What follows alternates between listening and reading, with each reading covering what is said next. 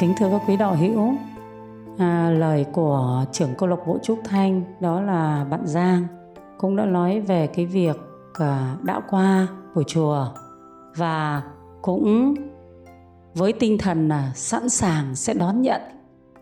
Trong cái phần là chắc có lẽ còn những đợt sóng khác. Có thể là chưa phải là năm sau có thể là chính năm nay hoặc có thể năm sau hoặc có thể nhiều năm sau nữa. Thì cô cũng xin nói rộng thêm cái ý của bạn Giang là có thể mỗi chúng ta tu tập trong nhiều cuộc đời, chúng ta sẽ đón nhận những sóng đó.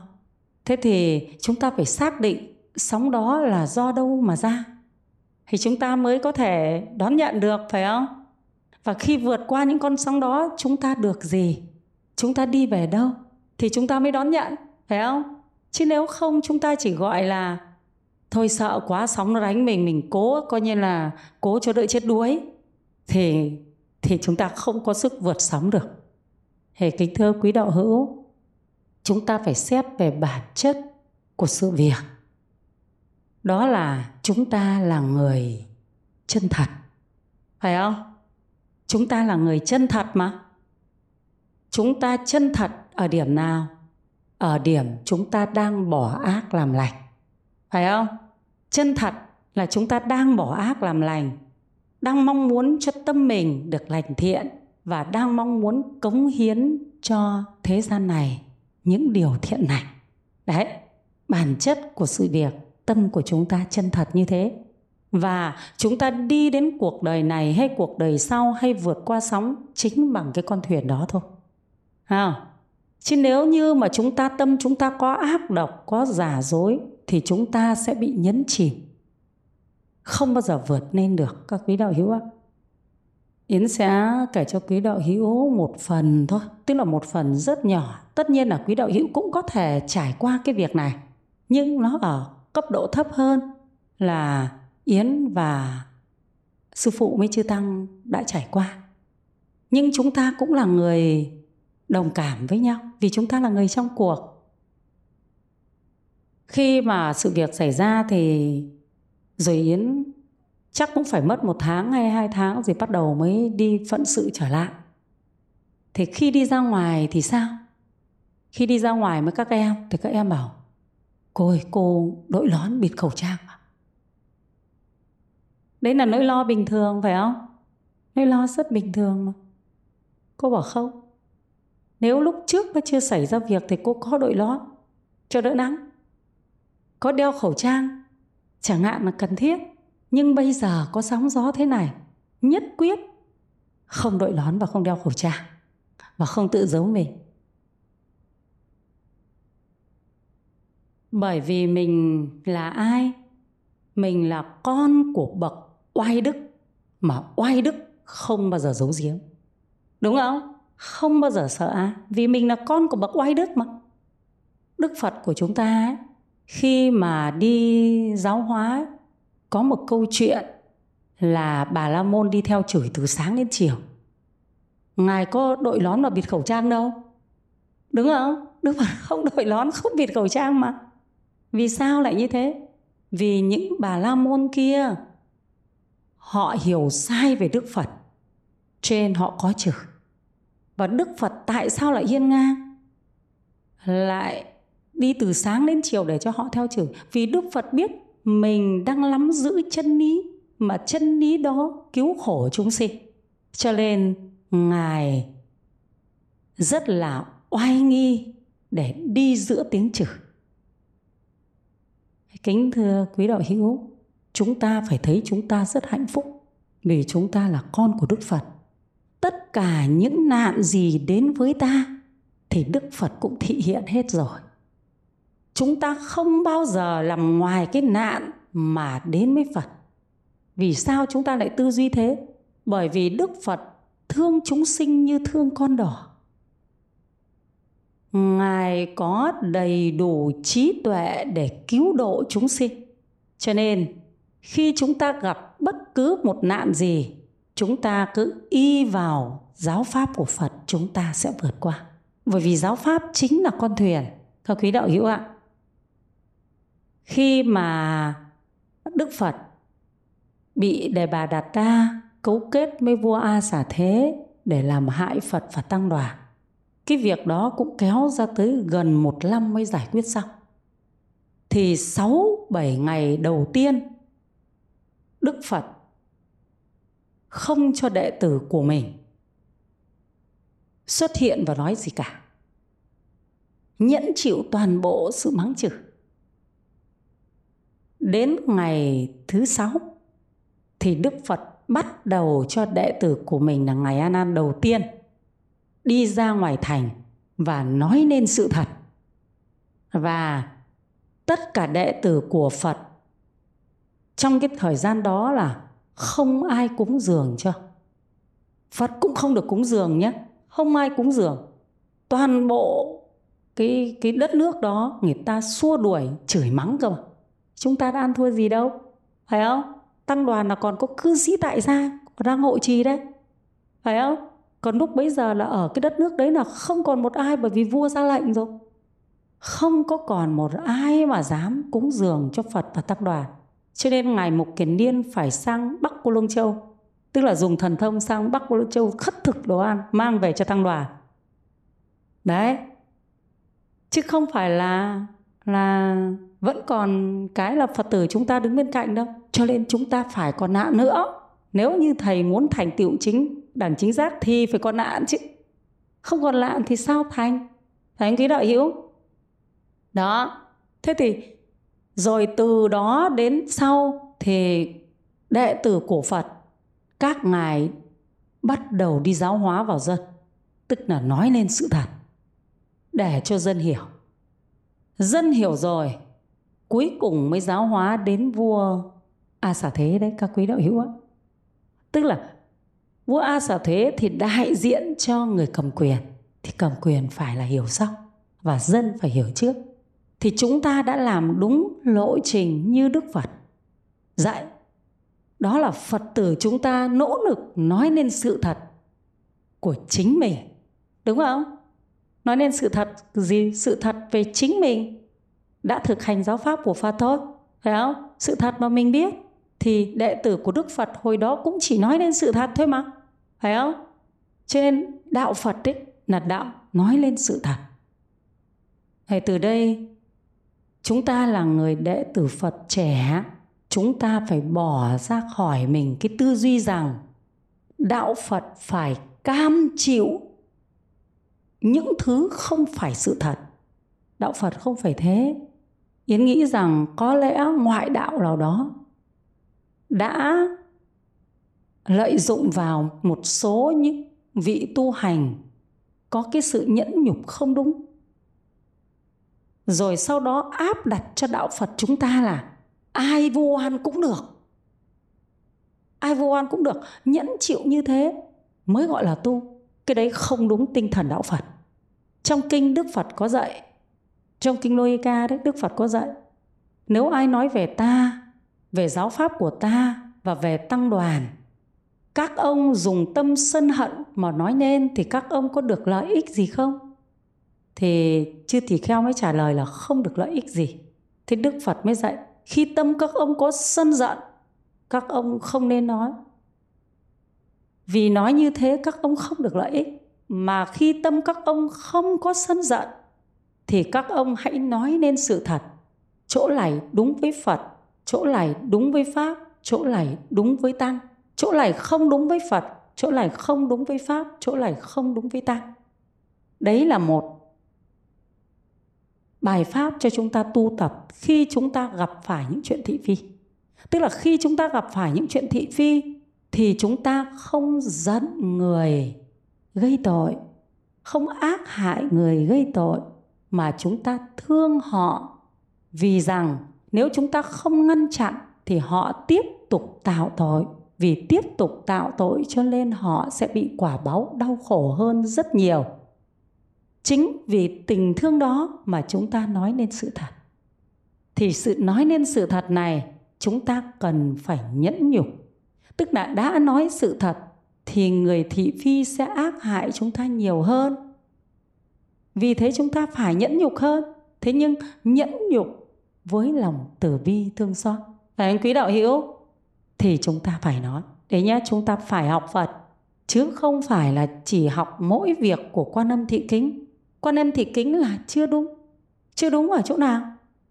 Vì là cái việc mà cầm dao như thế, giữa đêm là không có một cái người nào biết được sự thật, thì nói ra không thể được.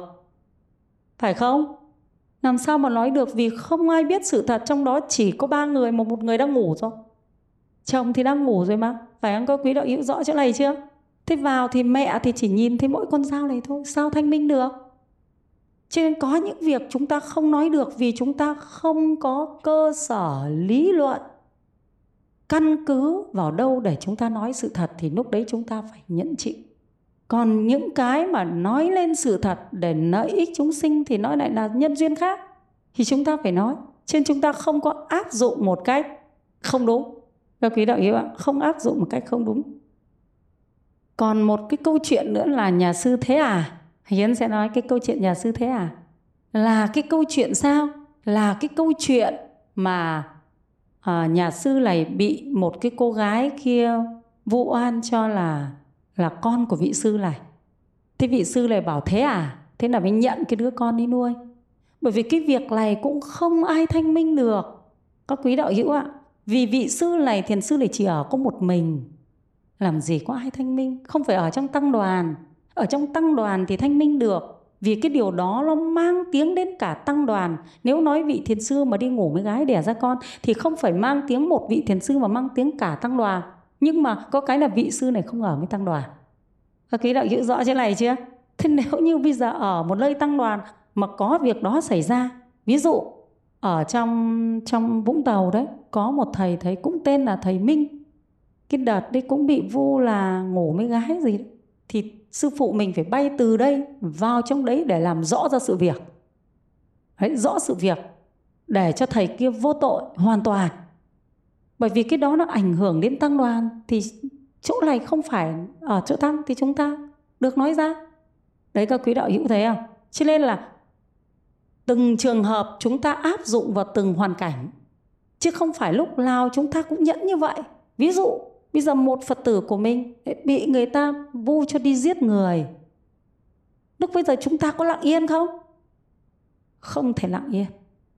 Kể cả không có ai minh chứng cho mình, mà mình vẫn bị kết tội tử hình thì trước khi tử hình mình vẫn nói lên sự thật, dù sao vẫn là giữ giới. Phải có quý đạo hữu? Đấy, chứ không phải chúng ta mà im đi để cho kẻ xấu phát triển trên thế gian này thì chúng ta có lỗi với chúng sinh. Các quý đạo hữu ạ phải ngăn ác gì ấy, diệt ác sinh thiện tăng trưởng thiện. Đức phật xuất hiện ở trên đời này cũng để cho chúng sinh bỏ ác hành thiện. Và tất cả những việc gì giúp chúng sinh bỏ ác hành thiện thì đó là lời phật dạy. Các quý đạo hữu rõ chỗ này chưa? Đấy thì những ai vu khống cho mình, ai ác hại mình, ai vu khống cho người khác, ác hại người khác, mình biết, mình đều nói nên. Các quý đạo hữu ạ, chỉ có điều chúng ta có đủ tinh tấn để nói nên sự thật hay không? Hay là sợ hãi vì bản ngã cái tôi mà không dám nói nên sự thật? Phải không? Từ trước tới nay, những người nói nên sự thật đều là những người được tôn vinh. Phải không?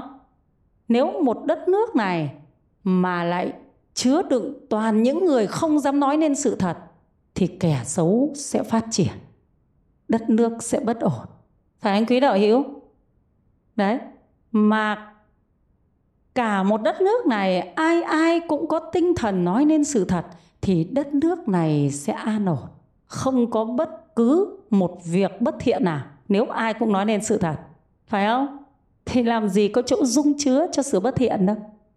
Đấy, trên chúng ta phải rõ chỗ này nhé cho nên là để vượt qua các chướng nạn thì phật tử chúng ta khi xảy ra chướng nạn, chúng ta phải là người tinh nghiêm giới, chứ không phải họ vu khống cho mình mình lại chửi họ bằng những cái không có giới hoặc lại vu khống cho họ. Thì cái đó là tuyệt nhiên không bao giờ phật tử chúng ta làm thế đúng không? Không phải họ vu khống cho mình mình cũng đi vu khống cho họ. Người ta chửi mình mình cũng chửi họ. Không thế. Mà phật tử chúng ta trì giới tinh nghiêm, nói nên sự thật, đúng pháp. Đấy là cái chúng ta thực hành. Đấy.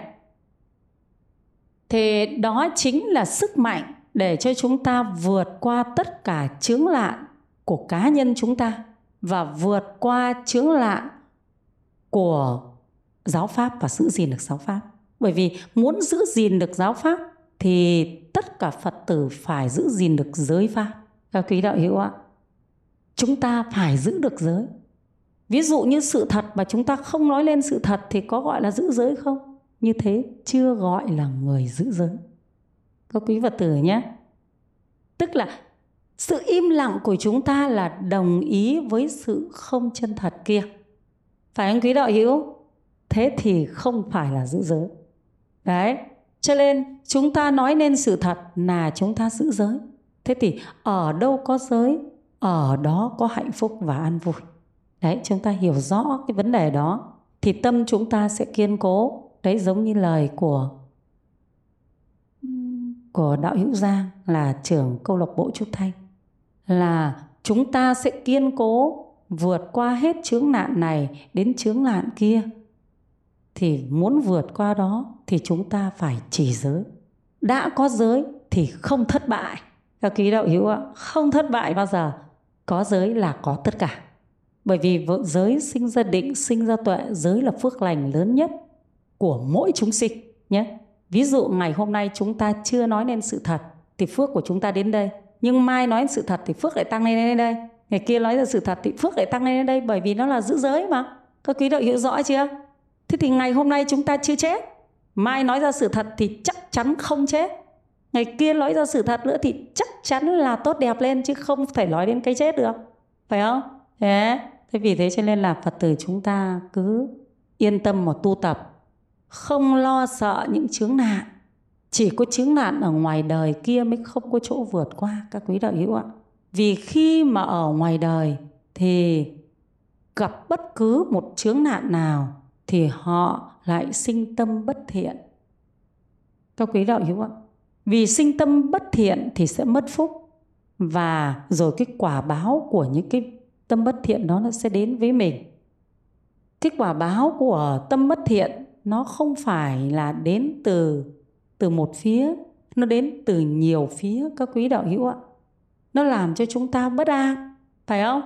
Đấy, ví dụ, yên chỉ nói ví dụ thôi, rất đơn giản thôi nếu như tâm của chúng ta có bất thiện, thì sẽ sinh ra, chúng ta sẽ chiêu cảm những người bạn bất thiện. Và những người bạn bất thiện đó chúng ta chưa thể tưởng tượng được họ sẽ làm gì với mình. Phải không? Mình chưa biết được vì những người ác thì mình không lường được tâm của họ. Không lường được. Cho nên những ác lạ đến từ phía họ là không thể lường trước được. Cho quý đạo hữu ạ. Còn nếu tâm mình có giới thì tự cái cái giới này nó sẽ khiến cho những người ác phải xa rời chúng ta và những người thiện lành đến gần chúng ta. Thì người ác xa chúng ta, đó là là chúng ta tăng trưởng phúc, tiêu nghiệp. Người thiện đến với chúng ta là tăng phúc, dế, tiêu nghiệp. Đấy, chúng ta phải hiểu rõ như thế thì chúng ta mới trở thành những con người lành thiện được, các quý đạo hữu ạ.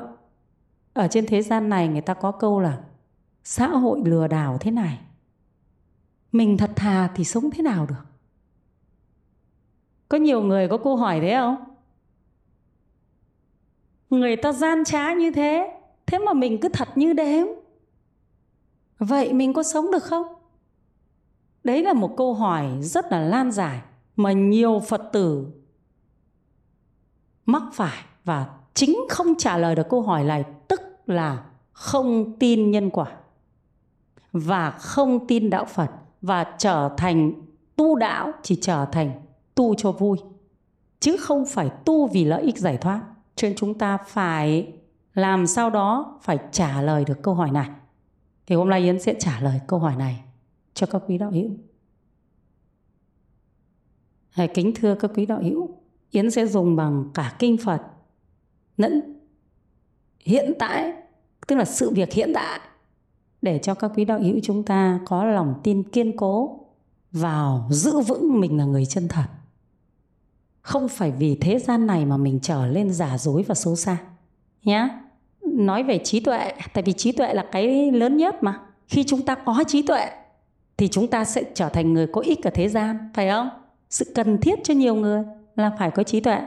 Thì giờ, ở trong kinh phật thì có cái cụ bàn đặc tên cụ là cụ bàn đặc vì cụ dốt đến mức độ mà bốn năm trời không học thuộc một câu kệ, thì chắc chắn ở đây không có ai dốt bằng phải không? Bốn năm chỉ có câu, một bài kệ bốn câu mà không học thuộc.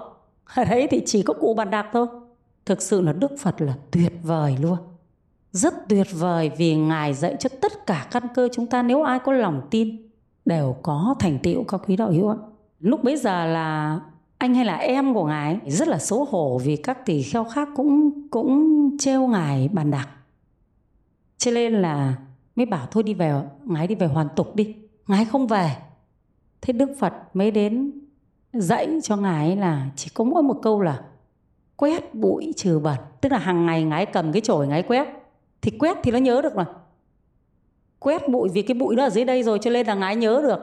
Quét bụi thì quét xong nó sạch rồi thì đọc thêm câu trừ bẩn. Cái chỗ kia nó có bụi thì ngài cầm ra, quét bụi thì cái chỗ sạch nhìn thấy mới nhớ được là trừ bẩn. Đấy, cái tức là nó phải có cái sự việc thì mới nhớ được chứ không phải nó nhớ được ở trong đầu. Tức là nhìn thấy bụi thì thấy bụi thấy bụi thì đọc luôn cái bài quét bụi. Thế là đọc xong cái câu quét bụi thì thấy nó sạch, mới đọc tiếp được cái câu trừ bẩn. Đấy, quét bụi trừ bẩn chứ còn nếu để nguyên chưa quét bụi thì cũng không nhớ được cái câu trừ bẩn mà không nhìn thấy bụi thì cũng không nhớ được quét bụi. Cho nên ngái phải có cái dụng cụ để mà nhớ là cái chổi. Thế hàng ngày ngái chỉ biết đến cầm cái chổi. Cầm cái chổi thì sẽ nhớ được cái bụi. Quét cái bụi thì sẽ nhớ được trừ bẩn đấy, chúng ta chỗ này làm gì có ai rốt mức độ thế? Phải không? Cái đó hiểu đấy vẫn sỏi hơn rất nhiều. Đấy. Ngài chăm chỉ như vậy trong mấy năm liền vẫn rốt như thế. Một hôm thì trong cung mới mời đức phật và tăng đoàn đến để mà thọ thực, để cầu siêu cho cho cho cái vị ở cho hình như là hoàng hậu hay là cái gì đấy chết. Thì hôm đấy là đức phật mới cho ngài bàn đặc đi. Thì đi đến đấy, thọ trai xong, đức phật mới bảo ngài bàn đặc là lên tòa thuyết pháp thì ngài bàn đặc có rất là sợ vì mình chỉ nhớ được mỗi quét bụi trừ bẩn thôi.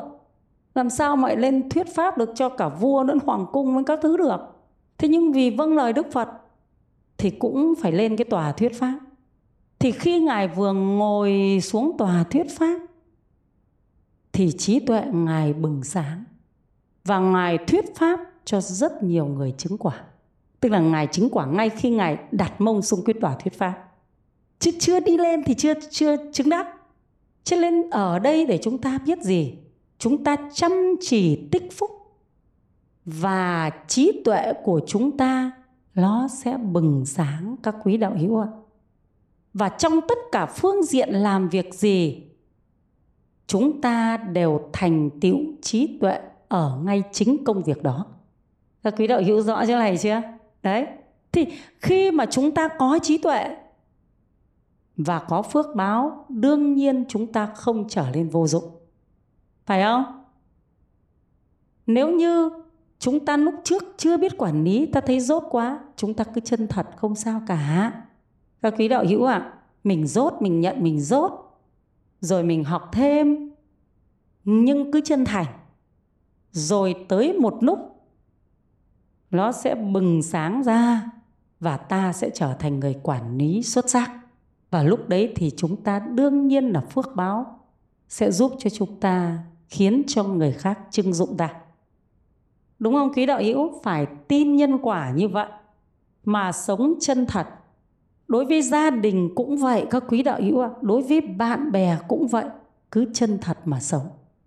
Cái sự chân thật của chúng ta nó bền vững, nó trở thành thành trì. Và nó trở thành tiếng vang của chúng ta trong tất cả những người mà chúng ta quen biết là con người này nó thật thà lắm. Mà đã là người thật thà, ai cũng muốn giao cả tất cả việc của mình cho họ thôi. Phải không? Trên người phật tử, chân thật thì sẽ được phước báo. Không lo gì, cứ chân thật thôi. Các đại hiểu rõ trên này chứ, không cần phải, không cần phải a dua với họ để sống không chân thật nhé không cần phải a dua đâu Yến chỉ nói ví dụ thế này thôi. Cùng một cái chức này, cùng vào một cái chức này. Thế nhưng mà bây giờ mình phải giả vờ, mình giỏi, giả vờ lĩnh hot để cho mình vào được cái chức này. Phải không? Trước đó nó chỉ là hai, ba, năm, cho tới 5 năm thôi mà. Chúng ta không cần phải giả vờ thế. Chúng ta thực chất của chúng ta. Thì sớm muộn cái chỗ đó mình đủ phước báo mình sẽ vào. Còn nếu không thì mình đang ở cái vị trí này, mình đủ phước báo mình cũng cống hiến thoải mái mà. Phải không? Thế thì khi ta có tài năng rồi thì nhân duyên sẽ đến với ta thôi. Nhớ là giả dối sẽ có một loạt nhân duyên khác nó đưa tới. Chân thật cũng có một loạt nhân duyên khác đưa tới mà. Phải không, quý đạo hữu? Pháp giới này là pháp giới nhân duyên. Cho nên không lo gì khi chúng ta sống chân thật và một việc nữa lại là cái việc rất là hay để cho chúng ta vững được niềm tin. Ví dụ, kiếp trước chúng ta tích phúc để kiếp này kiếm được cái 200 triệu. Ví dụ thế. Đúng không? Sinh ra kiếp này, chúng ta sẽ kiếm được 200 triệu thì chính cái phước báo đó nó sẽ cho chúng ta. Ví dụ như là từ 1 tuổi cho đến à, 10 tuổi chúng ta sẽ được hưởng 10 triệu. Đấy là cái tiền là bố mẹ cho chẳng hạn cho nên chúng ta sẽ sinh vào cái nhà này. Nhưng từ 10 tuổi đến 20 tuổi chúng ta không được hưởng bố mẹ cho cho nên từ 10 tuổi đến 20 tuổi là bố mẹ mình phá sản. Phải không? Thế từ 20 tuổi đến 30 tuổi là ta sẽ có cái phước báo là làm ra được 20 triệu. Trên chính vì thế cho nên cái 20 triệu đấy sẽ tương ứng cho ta để ta phát sinh yêu thích cái nghề này. Vì cái nghề này nó chỉ kiếm được gần thế thôi. Cứ quý đầu yêu ạ. Tức là kinh nghiệp của chúng ta sẽ sinh ra cái lộ trình cuộc đời này của chúng ta chứ đừng tưởng là đừng nói rằng tôi tự tôi đâu nhé không có cái gì là tôi cả. Đó là phước và tội. Nó chi phối một chúng sinh thôi. Chứ nó không có cái tôi hiện hữu đâu. Thế thì mình nắm chắc nguyên lý đấy rồi, thì lúc nào mình cũng sinh phúc để đổi đi những cái định nghiệp của kiếp trước. Các quý đạo hữu rõ chưa? Lúc nào mình cũng sinh phúc để đổi đi cái định nghiệp của kiếp trước thì nhân duyên nó sẽ thay đổi. Nhân duyên từ 1 đến 10 tuổi được hưởng 5 triệu trên sinh phải nhà ông bố bà mẹ này. Đúng không? Ví dụ như là nhân duyên từ 1 đến 10 tuổi tôi bị 80 trận đòn thì phải sinh ra ngay, phải cái ông bố gớm lại, đúng không? Nhưng mà tôi này có, tôi này có, nếu như cái kiếp trước tôi có là từ 1 đến 10 tuổi, tôi phải nhận được 100 lời yêu thương. Thì lúc bấy giờ tôi sẽ sinh ra ông bố và mẹ có chức có quyền yêu thương con cái, cho nên bố mẹ yêu thương rồi dưới đến người ngoài cũng yêu thương nốt thì mới đủ được ngần này lời nói yêu thương, phải không? Nó là quả báo thì chúng ta phải hiểu sâu cái chỗ này thì bắt đầu chúng ta phải làm thay đổi cuộc đời mình bằng cách tích phúc hành thiện chân thật chứ còn không phải là chúng ta giả dối để cho chúng ta mới có được cái số phước ở đâu cái đấy là suy nghĩ sai các quý đạo hữu ạ đấy là vô minh ví dụ chúng ta đang ở công ty này chúng ta làm được 20 triệu nhưng chúng ta bắt đầu phải bước vào cái guồng giả dối nếu chúng ta không giả dối thì chúng ta phải bật ra khỏi công ty này cho nên chúng ta lo lắng yên tâm, cứ chân thật đi. Chúng ta chỉ mất một thời gian, ví dụ vài ba tháng, chúng ta sẽ xin vào một công ty tốt hơn. Bên này thu nhập đang 20 triệu, kia sẽ thu nhập 30 triệu. Cứ yên tâm. Bởi vì phúc nó đi lên mà, các quý đạo hữu rõ chỗ này chưa? Đấy, chỉ có cái phật tử của mình ấy là không tư duy sâu sắc về lý nhân duyên quả. Cho nên chúng ta bị trao đảo trong cuộc đời này. Không phải thế đâu, các quý đạo hữu ạ. Yến đã là người thực hành cái điều này một cách rất sâu sắc. Không phải sợ gì cái điều đó cả. Đối với việc gia đình, đối với việc con cái, Yến áp dụng cái quy tắc nhân quả một cách triệt để. Ví dụ khi Yến rời gia đình mà đi làm việc phận sự thì mọi người nói thế, thế thì chồng đi với gái, con nghiện hút. Lúc bấy giờ Yến cũng có những những giây phút mà mông lung, nhưng đều nằm trên nhân, quả này để tư duy mà chưa một ngày nào làn trí. Bảo là, mình hành thiện thì không thể có chuyện chồng đi với gái. Bởi vì xuất phát điểm bây giờ chồng chưa đi với gái mà. Thế thì mình hành thiện không thể nào chồng đi với gái được không gái nào đến với chồng mình được. Cái đó là đương nhiên. Bởi vì mình đi để làm cho mọi người được hòa hợp, được yêu thương nhau thì làm sao chồng đi với gái? Phải không? Cái thứ hai nữa, mình làm đi khiến cho con người ta có hiếu thì đương nhiên con mình không thể nào mà lại đi chơi với những người nghiện ngập được hay hư hỏng được cái đấy là không thể có. Thế cho nên là vượt qua tất cả sự trở ngại của từ phía cha mẹ cha mẹ cũng lo thế mà. Cha mẹ, bạn bè, họ hàng, thoải mái, mọi người nói, nhưng sự việc trả lời cho mình mình không bị mắc phải những cái đó. Phải không? Và mình chỉ có cái là thành tựu được cái việc tu tập của mình một cách rất nhẹ nhàng. Đấy rất nhẹ nhàng. Còn cái, các cháu tự các bạn, xa rời bạn ác hôm trước yến con đi cùng với anh con trai thì con yến à, hồi bé cháu nó cũng chơi với lại ba bạn rất là thân. Do ba mẹ chơi thân với nhau thì có ba đứa con. Thì chơi thân. Thế bây giờ yến mới hỏi, thế sao con không chơi với các bạn nữa? Thì cậu có trả lời thế này nữa con không thể phù hợp nữa bởi vì là các bạn ấy trong một buổi nói chuyện thì không lúc nào rời lối đệm. Con đã cố gắng rồi nhưng không phù hợp. Cho nên con không thể chơi. Đấy, bạn thân tù thùa bé đấy. Bây giờ con cũng không thể phù hợp như thế được và các bạn ấy luôn bất mãn. Tức là chửi bậy và bất mãn. Bất mãn với mọi thứ. Bởi vì nó là hai bên khác nhau. Một bên thì ta chấp nhận sống theo nhân quả còn một bên thì không biết nhân quả. Cho nên bất mãn, mắng, mỏ có thể oán trách cha mẹ, oán trách xã hội, oán trách nhiều thứ. Cho nên là cậu bảo rằng, vì thế cho nên khi nói chuyện nó không có cái câu chuyện vui chung được. Cho nên là thôi, bây giờ con đành phải xã giao thôi, tức là có chơi thôi. Chứ không thể thân như cũ được mẹ chỉ gọi là xã giao. Khi nọ khi kia có thể, khi ốm, khi đau thôi chứ không thể thành nữa những người bạn như thế được. Thì con đành phải chơi với những người bạn mới phù hợp với con. Tức là nó không thể nói bậy, không thể nói càn, không thể nói ngồi chơi với nhau để nói những chuyện bất mãn thế nọ thế kia. Hơn mình cũng phải thông cảm. Thì từ đây thì mình mới biết rằng khi ta cứ tích phúc thì tự nhiên tâm chúng ta yêu thích điều thiện và không yêu thích điều bất thiện.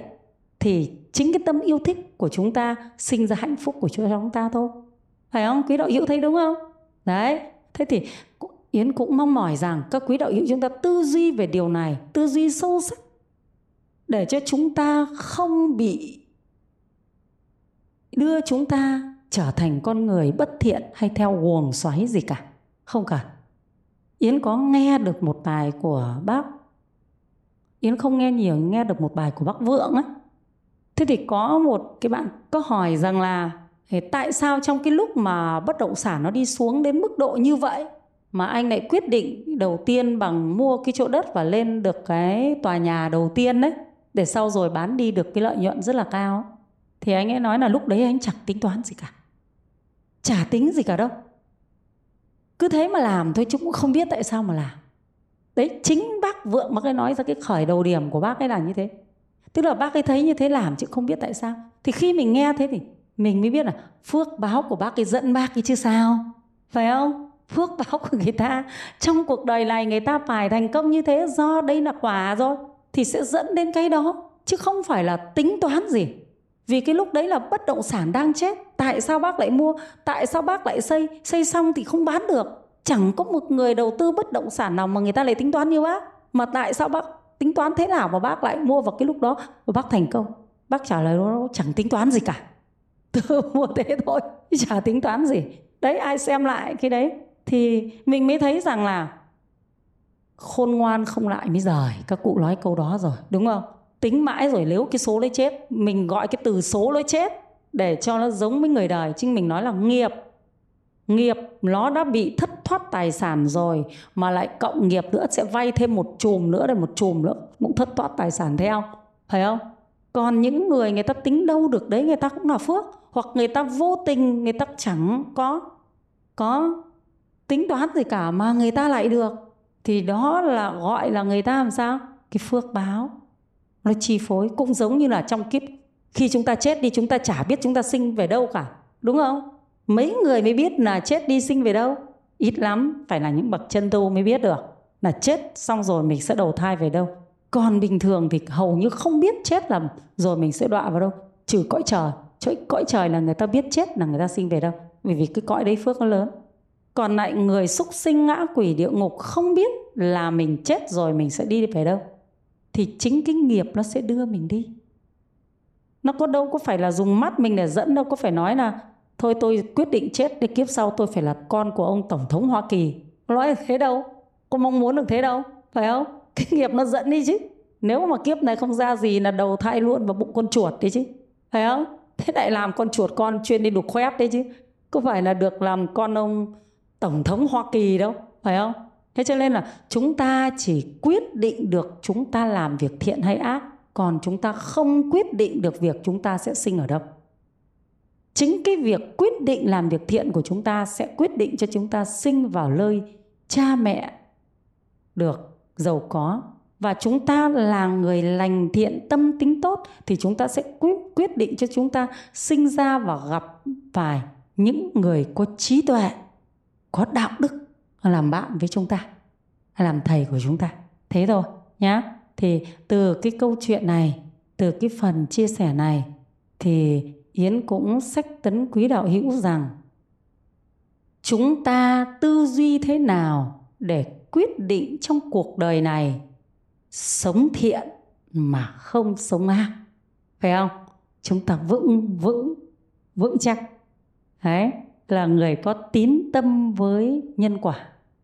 Yến kể cho quý đạo hữu nghe khi mà cả đợt trước lẫn đợt này. Tại sao Yến vượt qua được những sóng gió?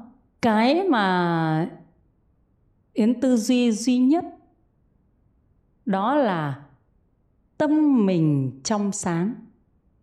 Việc làm của mình lành thiện. Cho nên ngày hôm nay tôi nhất quyết phải tốt đẹp hơn ngày hôm qua. Đấy, tốt đẹp hơn ngày hôm qua. Và còn một việc nữa. Nếu như mà mình có gặp ác lạ thì trong trường hợp nào nó chỉ có hai trường hợp. Thứ nhất là quá khứ của tôi trong tiền kiếp trước, tôi có nhân quả không tốt, thì bây giờ chắc chắn nhân một sự việc kể cả tôi có làm tốt đi chăng nữa, tôi cũng sẽ bị phanh thây lát thịt. Đấy, hoặc là tù đầy, hoặc là đánh đập, hoặc là giết chóc, thì cái quả báo đó thuộc về tiền kiếp chứ không phải việc làm trong hiện tại của tôi. Cho nên tôi không có gì phải ân hận với việc làm trong hiện tại, vì hiện tại trong sáng đấy là trường hợp thứ nhất. Còn trường hợp thứ hai, nếu trong tiền kiếp kia tôi chưa có lỗi, tôi chưa phải là có nhân quả mà bị tù đầy, bị đánh đập, bị giết chết, thì ngay trong hiện kiếp này, sự việc này, ai có tâm ý ác với tôi, người đó sẽ lãnh thọ quả báo. Đấy là điều chắc chắn. Các quý đạo hiếu ạ. Đó nó là nhân quả mà. Chúng ta phải hiểu rõ nhân quả như thế vì trong hiện tại này ai là người để cho chúng ta có thể tư duy và chứng minh nhân quả chứng minh pháp phật là có thật chính là bác hồ Bác Hồ là một minh chứng về nhân quả của sự bảo toàn. Bác xuất phát điểm là một người thanh niên thôi, nhưng bác có tâm đức rất lớn để bắt đầu bước đi. Đó là muốn cả cho một dân tộc này không bị lầm than. Cái tâm có lớn không? Rất lớn. Tâm bác cực kỳ lớn và trong sáng. Đấy là cái tâm của xuất phát điểm và các việc làm của bác cũng đều ở trong cái tâm này, không vượt ra khỏi nó đúng không vì thế cho nên, bác bị bắt từ nhà tù này đến nhà tù kia, không bao giờ đủ nhân duyên để bác phải chết đạo yêu có thấy đúng không? Chứ thực sự ra nếu như mà giết thì giết cũng đơn giản thôi mà. Phải không? Nhưng cái gì không giết được bác? Vì tâm của bác quá lớn. Không giết được. Mà ai đến mà hại bác rồi cũng sẽ bị cảm hóa. Phải không? Đây yến học lịch sử thì không biết còn cái lịch sử nào khác đâu. Thế thì bác hồ chính là một chỗ để chúng ta tư duy về nhân quả trong đạo Phật các quý đạo hữu ạ. Thực sự hồi trước đấy Yến cũng học về những chùm thơ và cuộc đời của bác Hồ đấy. Yến chỉ nghĩ ở trong hồi đấy hồi bé làm gì biết Phật Pháp. Mãi đến sau này rồi xây dựng gia đình con lớn rồi mới biết đến Phật Pháp chứ. Yến chỉ băn khoăn một điều là ơ thế lạ nhỉ nếu mà hồi đó mà giặc nó biết là chỉ cần giết bác hồ thì sẽ, sẽ, sẽ mất tất cả thì sao nó lại không giết được nhỉ tại sao lại không giết được bác hồ nhỉ? Mà trong khi đó lại cứ rong bác từ nhà tù này đến nhà tù kia, sao lại không giết được? À đến lúc ta đi học phật ta mới biết rồi. Trời cũng không giết được chứ nghĩa là người. Không thể nào giết được. Nếu mà chủ tâm sai ông nào giết thì ông đấy sẽ trở thành người bảo vệ. Cho nên không giết được. Phải không? Đấy chính cái là nhân quả của bác. Từ cái tâm lớn của bác xui khiến ai mà được sai đến giết thì người đó cũng đã bảo vệ rồi. Cho nên cái gì mà chưa vào cái mục đích giết thì còn rong được bác. Chứ nếu như vào cái mục đích giết thì chính cái ông rong đấy ông sẽ cứu bác đấy. Bởi vì đấy là nhân quả của bác, phải không? Đấy, cho nên chúng ta phải tin vào cái điều đó. Chúng ta phải tư duy từ phật pháp ra đến đời sống thực tế. Các quý đạo hữu thì chúng ta mới tinh tấn được nhé cho nên là quyết chí bỏ ác hành thiện gọi là à, tâm bất biến giữa dòng đời vạn biến. Tức là tâm mình giữ nguyên được cái chân thiện giữa dòng đời gian dối lừa đảo ác hại. Chúng ta phải giữ được cái dòng tâm này chân thật. Do chúng ta tin sâu về nhân duyên quả trong 37 phẩm trợ Bồ đề đấy gọi là tín căn tín căn thì sẽ sinh ra tín lực. Các quý đạo hữu ạ. Đấy, tín căn tín lực giúp chúng ta sống giữa cuộc đời này mà không bị đau khổ trong cuộc đời này. Các quý đạo hữu ạ. Nó cũng là cái mà chúng ta sống trong cuộc sống gia đình cũng như sống với trong xã hội nhé. Không có than thân trách phận mà chúng ta tìm cách tu trì giới để vượt qua tất cả những khó khăn trong cuộc đời này.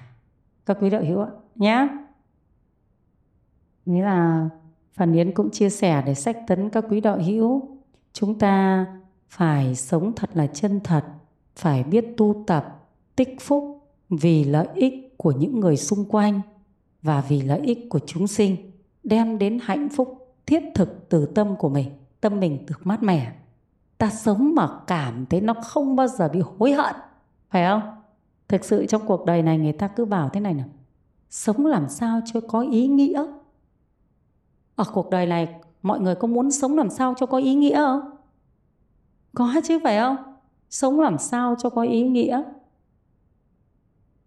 Mỗi người đặt cái ý nghĩa cuộc sống khác nhau. Có người có ý nghĩa cuộc sống là gì? Phải có thật nhiều tiền bằng mọi giá. Đấy là ý nghĩa của cuộc đời người ta, phải không? Tôi làm mọi giá để có thể có được nhiều tiền này, có nhà lầu này, có xe hơi này, đi chơi du lịch, đấy là ý nghĩa cuộc sống của người ta. Và cũng có người sống rằng, tôi sống làm sao có ý nghĩa của cuộc đời, tâm tôi được thanh thản. Đấy là hai hai hạng người muốn sống cho cuộc đời này có ý nghĩa, thì thực sự cuộc đời của người thứ nhất là sống sao cho nhiều tiền, thực sự họ có ý nghĩa hay không? Ý nghĩa tức là họ phải có được hạnh phúc. Thì yến nói thế này, có khi cả cuộc đời họ không có một người bạn đâu. Phải không? Bởi vì họ sống với ai cũng là mưu đồ rồi, và chính trong hội của họ đã hiểu thấu nhau là mưu đồ rồi. Cho nên chính bản thân họ chỉ tương tác với nhau để lấy tiền, chứ không có tiền. Bản thân họ không có hạnh phúc. Phải không? Mà trong tâm mình không có hạnh phúc, thì đi chơi có hạnh phúc đâu. Có khi ngồi cả một bữa ăn với nhau cũng đều là tư duy và tính toán. Phải không? Cả một bữa ăn tâm cũng không được thanh thản. Rồi đi chơi cũng không được thanh thản mà phải không? Đi cho nó oai, đi cho thế này thế kia, nhưng để vui thực sự thì không có niềm vui thực sự. Và sau khi đi chơi về cũng không có hạnh phúc thực sự. Bởi vì sau khi đi chơi về, họ lại phải còn, trong đầu của họ lại nhận xét hơn thua phải trái người này, người kia, chê bai này nọ. Trên tâm họ không có được thanh thản. Phải không? Trên cuộc đời của họ không có ý nghĩa cho chính họ, mà họ lầm tưởng rằng những vật chất thế gian là mang lại ý nghĩa, nhưng không phải. Không phải thế. Và rồi, họ sẽ sống ở đâu? Họ sẽ sống với tất cả những bất mãn. Các quý đạo hữu ạ, họ bất mãn đấy. Họ bất mãn trước cuộc đời này. Họ nhìn thấy cuộc đời này, ai cũng xấu ai cũng giả dối và họ mất niềm tin với cuộc đời này. Rồi họ cũng cái con mắt đó, họ sẽ nhìn những người trong nhà của họ, con dâu, con rể cũng không phải là người tốt, phải không? Và họ sống cả cuộc đời đau khổ. Như vậy là chọn nhầm ý nghĩa cuộc đời. Thế còn những người tin trong phật pháp thì nó lại khác nhé. Tức là có hai cái cái ý nghĩa là tôi muốn sống cho cuộc đời này với ý nghĩa tâm tôi được thanh thản thì cũng có hai dạng người. Một dạng người không biết gì đến phật pháp, thì cái điều là muốn sống cho tâm thanh thản họ không thành công được. Vì họ không có niềm tin và nhân quả cho nên họ không đi suốt cuộc đời bằng cái tâm chân thật được. Các ký đạo hữu họ sẽ đến một phần ba sự chân thật họ đã bất mãn rồi. Đúng không? Các quý đạo hữu? bất mãn rồi, đã lản trí rồi. Thậm chí lại quay sang trở thành thành phần tiêu cực. Đúng không? Vì không thể phục vụ được cái cái tâm chân thật đấy. Thế thì chỉ có những người biết đến giáo lý đạo phật mới có thể có là sống sao cho cuộc đời này có ý nghĩa. Đấy, tất cả các phật tử đã từng tu tập trong câu lạc bộ trúc thanh. Chúng ta thấy rằng đến giúp một gia đình. Bệnh tật ốm đau, đến đó tụng kinh bái sám giúp đỡ. Họ khỏi chúng ta thấy có ý nghĩa không? Thế thấy cuộc đời của mình có ý nghĩa không? Và cái ý nghĩa này nó bất diệt, nó là niềm vui bất diệt. Phải không quý đạo hữu? Không có ai diệt được cái niềm vui này đi cả đâu, đúng không? Và thậm chí lại niềm vui nhân với niềm vui. Mai đấy nhìn thấy ai có nạn khổ, đã nghĩ ngay được ra cách làm sao phải giúp được họ. Thế là mình sẽ thắng được cái tâm gì? Ích kỷ này. Cái tâm đấy khiến cho mình khổ lắm đấy. Ích kỷ này, chê bai này. Phải không? Và ngã mạn ngã mạn tức là thấy người ta khổ mình, thấy mình hơn người ta. Tức là mình diệt hết được cái tâm bất thiện trong mình. Và mình chỉ còn một tâm hăng say là yêu thương và giúp đỡ. Cho nên cuộc đời sẽ có ý nghĩa. Phải không các quý đạo hữu? Và chính cái ý nghĩa này nó mang lại nhân quả tươi đẹp cho cuộc đời mình. Tức là chúng ta có thực hành pháp phật nó lại không mất đi chứ. Cho ai được cái gì, giúp ai được cái gì, đầu tiên là tâm mình có hạnh phúc. Và tiếp theo nữa, mình có được những người bạn lành thiện tốt đẹp, đó là thức ăn của tâm, đúng không? Bạn mình và những mối quan hệ của mình là thức ăn của tâm thôi. Nếu như mà nhìn nhiều bạn xấu, nhiều việc ác đến với mình thì tâm mình đau khổ, đấy là thức ăn đâu thấy không? Thì mình làm các việc thiện, bố thí giúp đỡ mọi người như thế này, thì cái thức ăn của tâm mình nó lại là thức ăn lành, khiến cho tâm mình được mát mẻ. Mà thức ăn lành, tâm đã mát mẻ rồi thì vật chất thế gian không có giá trị đối với mình. Cho nên mới có các thầy đi tu, cho nên mới có phật tử ăn chay, mới có phật tử mặc quần áo này mà vẫn thấy đẹp, thấy vui, đúng không? Thế có phải là vật chất thế gian, nó không có tính chất quyết định niềm vui trong tâm ta, mà niềm vui trong tâm ta sẽ quyết định chúng ta có vật chất thế gian thế nào? Nhưng người đệ tử phật thì lại không nghèo đi đâu. Không nghèo đi. Vì sao? Vì nhân quả nó cứ tăng trưởng lên. Thì làm sao mà nghèo đi được? Phải không quý đạo hữu? Giờ yến chỉ nói một ví dụ thôi. Nhà này rất giàu, làm giàu bằng bất chính. Đồng ý là đời họ giàu, nhưng đời con họ chắc gì đã giữ được tài sản này phải không? Cho nên là niềm vui chưa chưa trọn vẹn. Nhưng Phật tử chúng ta trong cuộc đời này, ví dụ chúng ta chỉ có được có 20 triệu là tiền của ta thôi. Ta tu dần nó lên 21 22 triệu không đi ăn cắp, thì chúng ta sẽ hưởng trọn vẹn 20 triệu này. Và chúng ta hạnh phúc như thế, chúng ta làm thiện như thế thì con chúng ta nó lại lên người, phải không? Nó lại cho thêm chúng ta về lời nói yêu thương, sự chăm sóc và tài sản. Thế nhưng nếu như mà cuộc đời này mình chỉ có được cái nhân quả kiếp trước 5 triệu thôi, nhưng bây giờ cố gắng ăn cắp, ăn trộm, làm các việc khác được 50 triệu 50 triệu nhớ đến được con mình nó sẽ phá đi được 55 triệu, tức là ông chết đi trong lợ lần đúng không? Tức là cái nhân quả nó không cho phép mình được hưởng những cái thứ đó mà mình ăn cắp thì được hưởng danh thôi. Thế danh rồi thì lại bị mất danh. Đấy. cho nên có rất nhiều gia đình. Có rất nhiều gia đình. Cha mẹ thì hoàn thiện, làm ăn thì rất tốt, đứa con thì chưa phá, nhưng lại đẻ ra một đứa con cũng vô dụng về sức khỏe chẳng hạn. Thì đấy là một cái họ không được hưởng hạnh phúc. Phải lo lắng, phải đau khổ. Phải không quý đạo hữu? Trên chúng ta là người phật tử, chúng ta sửa chữa cái nghiệp của mình để cho nó đi lên và chúng ta sẽ có được cái hạnh phúc tốt hơn. Nhớ quý đạo hữu nhé.